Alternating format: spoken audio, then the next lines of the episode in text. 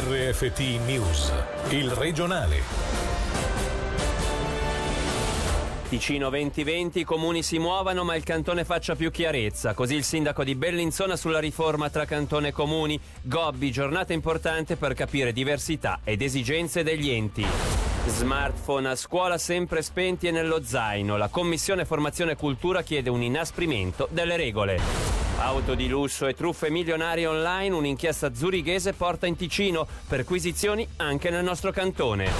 16 mesi di carcere, condannato il 24enne che rapinò un distributore a Novazzano prima di fuggire in bici oltre confine dove un barista lo ha riconosciuto mentre comprava le sigarette.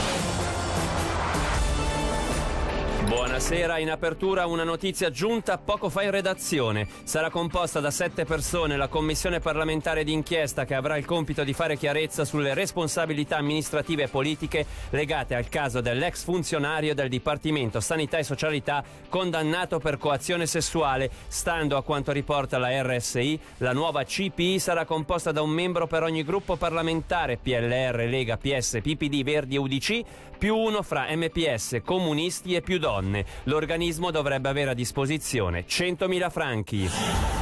L'autonomia dei comuni ticinesi sciogliendo nodi su temi scottanti come scuole e presa carico degli anziani. Questi temi principali relativi al futuro dei comuni al centro del vertice istituzionale, oggi al Palazzo dei Congressi a Lugano, dove è stato organizzato un incontro fra cantone ed enti comunali. Tra le numerose incognite nella riforma Ticino 2020, che dovrà ridefinire le competenze tra cantone e comuni, è emersa una certezza. Il progetto stenta a decollare, nonostante il dialogo tra enti si sia intensificato, a causa della complessità dei temi trattati e delle esigenze diverse tra un comune e l'altro. Sentiamo il sindaco di Bellinzona Mario Branda prima sull'autonomia degli enti comunali e poi sulla necessità di fare chiarezza sulla riforma a livello interdipartimentale. Ci sono comuni che hanno il desiderio di assumersi maggiori responsabilità, naturalmente poi riorganizzando anche quello che è il flusso finanziario, e altri comuni che quasi temono di ricevere nuovi compiti e nuove responsabilità sapendo le difficoltà a cui andrebbero incontro. Per la verità non, non sono sicuro che anche all'interno del cantone vi sia sempre chiarezza su quello che dovrà essere alla fine Ticino 20 e 20. Credo che anche all'interno dei diversi dipartimenti vi sono anche delle visioni che non sono sempre perfettamente coordinate e collimanti. Anche questo forse non aiuta sempre a portare in avanti speditamente questo discorso.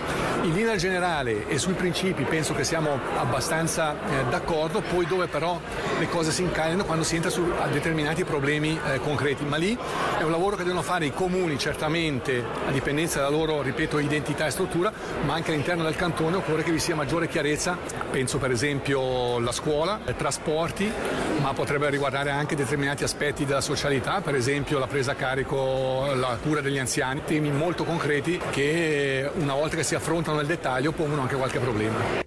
Sempre ai nostri microfoni il direttore del Dipartimento Istituzioni non nasconde le difficoltà dettate dalla complessità e dalla diversità dei comuni ticinesi. Norman Gobbi. Non siamo venuti a dire ma anche e soprattutto ad ascoltare quello che sono le varie sensibilità, visto che non possiamo parlare del comune ticinese ma dobbiamo parlare dei comuni ticinesi. Abbiamo ancora l'esistente comune di Corripo, più piccolo in tutta la Svizzera, con 12 abitanti, e la città di Lugano con 67.000 abitanti. Questo richiede una flessibilità anche da parte dell'amministrazione cantonale nazionale che magari non è sempre data nel riconoscere le maggiori capacità dei comuni, soprattutto quelli aggregati o quelli che hanno avuto un processo comunque di strutturazione dei propri servizi, di essere in grado di rispondere con qualità e soprattutto prossimità ai bisogni dei propri cittadini e del proprio territorio. L'obiettivo nostro è quello di far comprendere a tutte e a tutti quali sono i reali costi di una prestazione, rispettivamente poi sostenere invece chi ha bisogno di maggior sostegno. Ci sono diversi cantieri aperti in cui i comuni hanno chiesto di poter diventare maggiormente incisivi sulle scelte nell'ambito della scuola, rispettivamente anche il mondo legato agli anziani. Ci sarà comunque un ruolo del cantone a livello di pianificazione, a livello di indirizzi, ma poi per esempio le esecuzioni potranno essere completamente delegate ai comuni.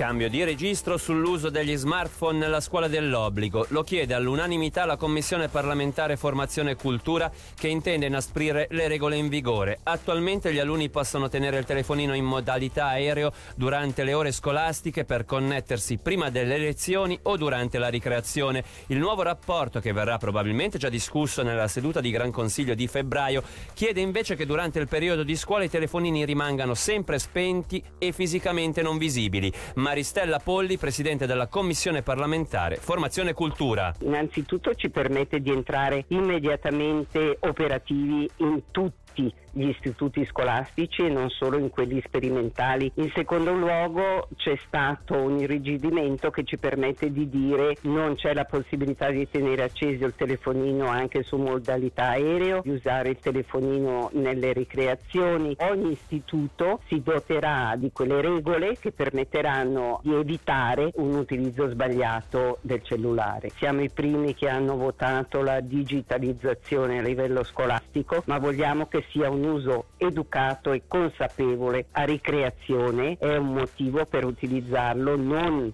in modo educativo, ma eventualmente a livello di giochi, a livello di messaggini, anche magari di immagini rubate. Tutto questo è fatto in funzione di una prevenzione e non di una proibizione.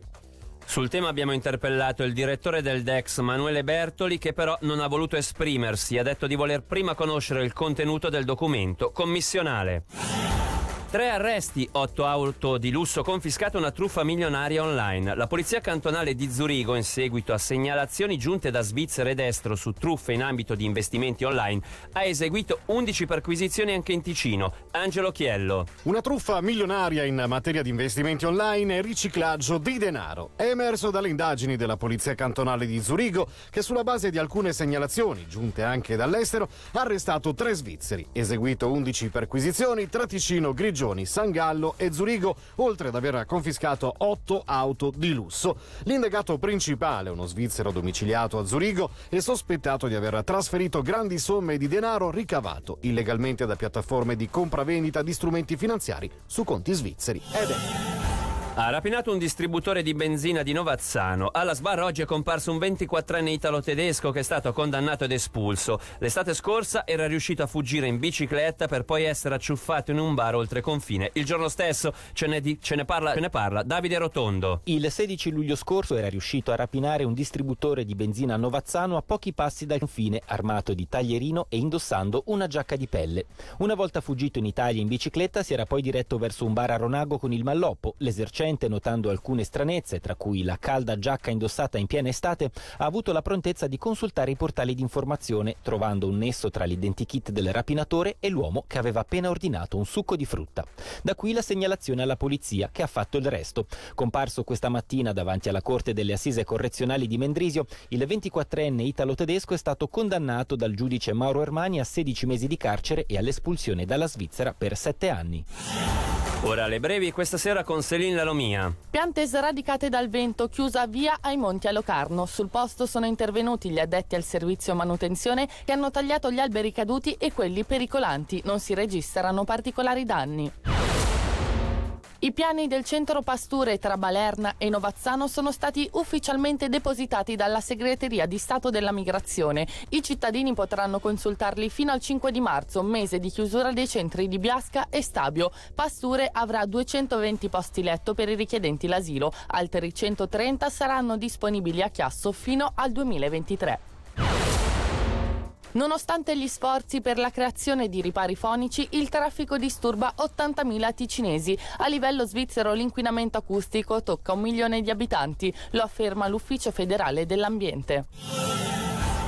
Tassa sul sacco, un caos annunciato, è quanto sostiene Occhio in relazione ai criteri definiti discriminanti applicati nei comuni per il calcolo della tassa base per il servizio di raccolta dei rifiuti. L'associazione ha puntato il dito soprattutto sulle decisioni prese a monte da governo e Parlamento. Il coordinatore dell'Osservatorio sulla gestione ecosostenibile dei rifiuti, Alessandro Lucchini. Una parte dei comuni ticinesi sta andando dalla parte sbagliata creando di fatto delle discriminazioni tra i cittadini. Si trovano confrontati con delle bollette che potrebbero essere tranquillamente definite come ingiuste. Il cantone aveva il compito di fornire delle regole chiare, ma se questo è il risultato probabilmente non è stato fatto abbastanza, che da tempo che promuoviamo un regolamento tipo, non c'è una differenziazione tra cittadini e spesso tra cittadini e commerci. Beh, il cittadino se nota che il proprio regolamento, le proprie bollette non sono corrette, può fare chiaramente un ricorso.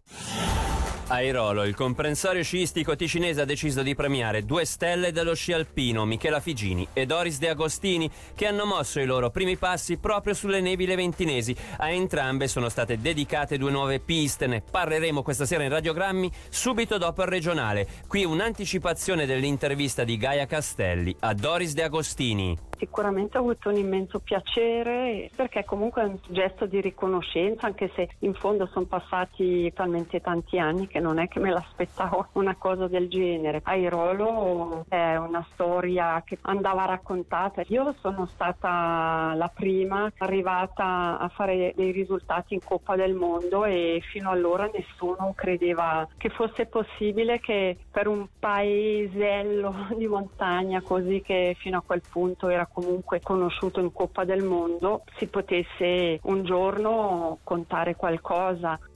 Per oggi l'informazione termina qui dalla redazione da Davide Maggiori. L'augurio di una buona serata. Il regionale di RFT, il podcast su www.radioticino.com.